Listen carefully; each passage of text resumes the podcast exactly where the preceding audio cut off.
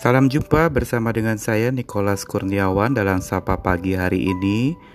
Saya ingin bersama-sama kita mau menyadari satu hal tentang betapa pentingnya kita tidak berjuang sendiri, tetapi bersama dengan Tuhan kita sumber kuat kita.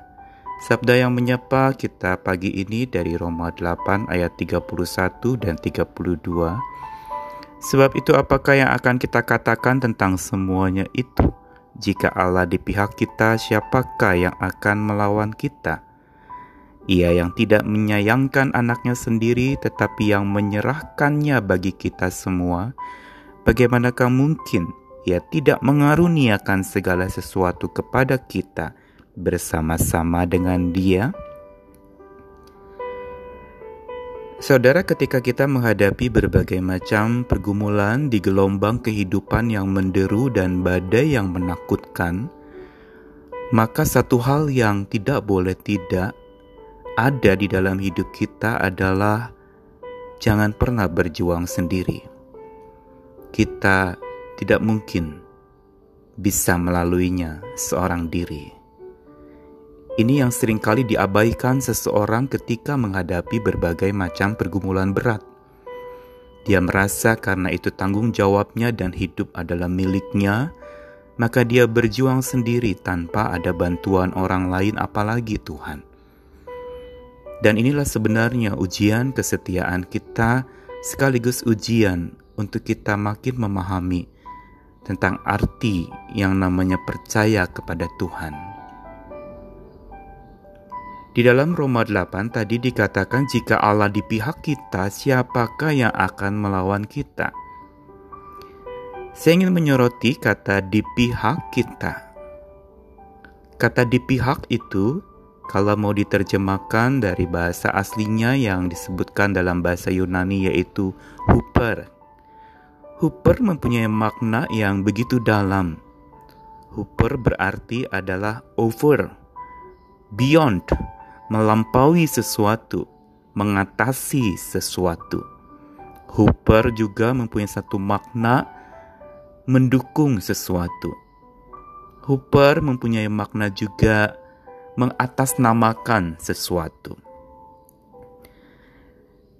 Kalau kita membaca kalimat tadi, jika Allah di pihak kita, berarti kalau mau diterjemahkan lebih dalam lagi adalah jika Allah melampaui kita, jika Allah di atas kita, jika Allah mengatasi kita, jika Allah itu mengatasnamakan kita untuk melawan musuh-musuh kita. Ini sesungguhnya berita penghiburan buat kita, saudara. Berita kekuatan yang mengajarkan kepada kita bahwa Tuhan kita adalah Tuhan yang begitu peduli dalam apa pun yang kita sedang alami dan kita rasakan. Di balik kata di pihak kita itu, sesungguhnya ada makna-makna yang ingin mengkonfirmasi lagi iman percaya kita. Yaitu di pihak kita mengandung satu makna bahwa Allah itu berelasi dengan kita. Dia bukan semata satu objek religi yang disembah oleh orang-orang beragama. Dia bukan sebuah sosok yang mati dan tidak hidup. Dia adalah pribadi yang hidup. Dia mau berelasi, dan ini yang sebenarnya melegakan kita saat pergumulan berat menimpa. Ada relasi. Hari ini justru ketika masalah datang menimpa, siapa teman itu akan muncul tapi siapa yang teman biasa atau yang bukan teman itu akan hilang. Seorang teman justru bisa kita rasakan kehadirannya pada saat kita sedang kehilangan segala-galanya atau semuanya.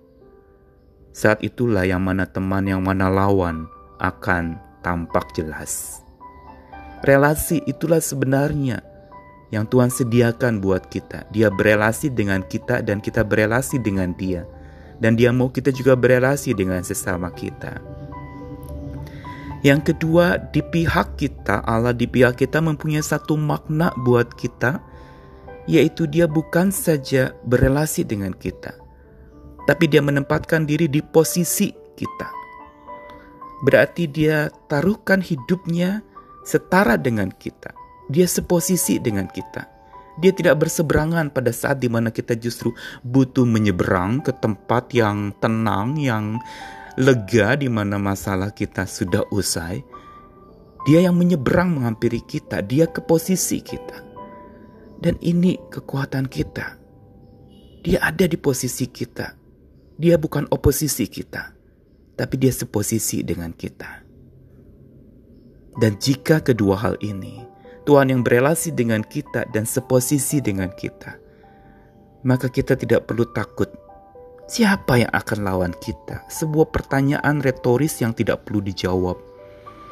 Kalau Tuhan sudah ada dekat dengan kita, dia berelasi dengan kita dan dia ada di posisi kita tidak ada satupun atau siapa pun yang akan melawan kita. Dia menyerahkan segalanya bagi kita kalau dia serahkan anaknya saja dia serahkan, maka dia juga akan menyerahkan segalanya bersama-sama dengan dia.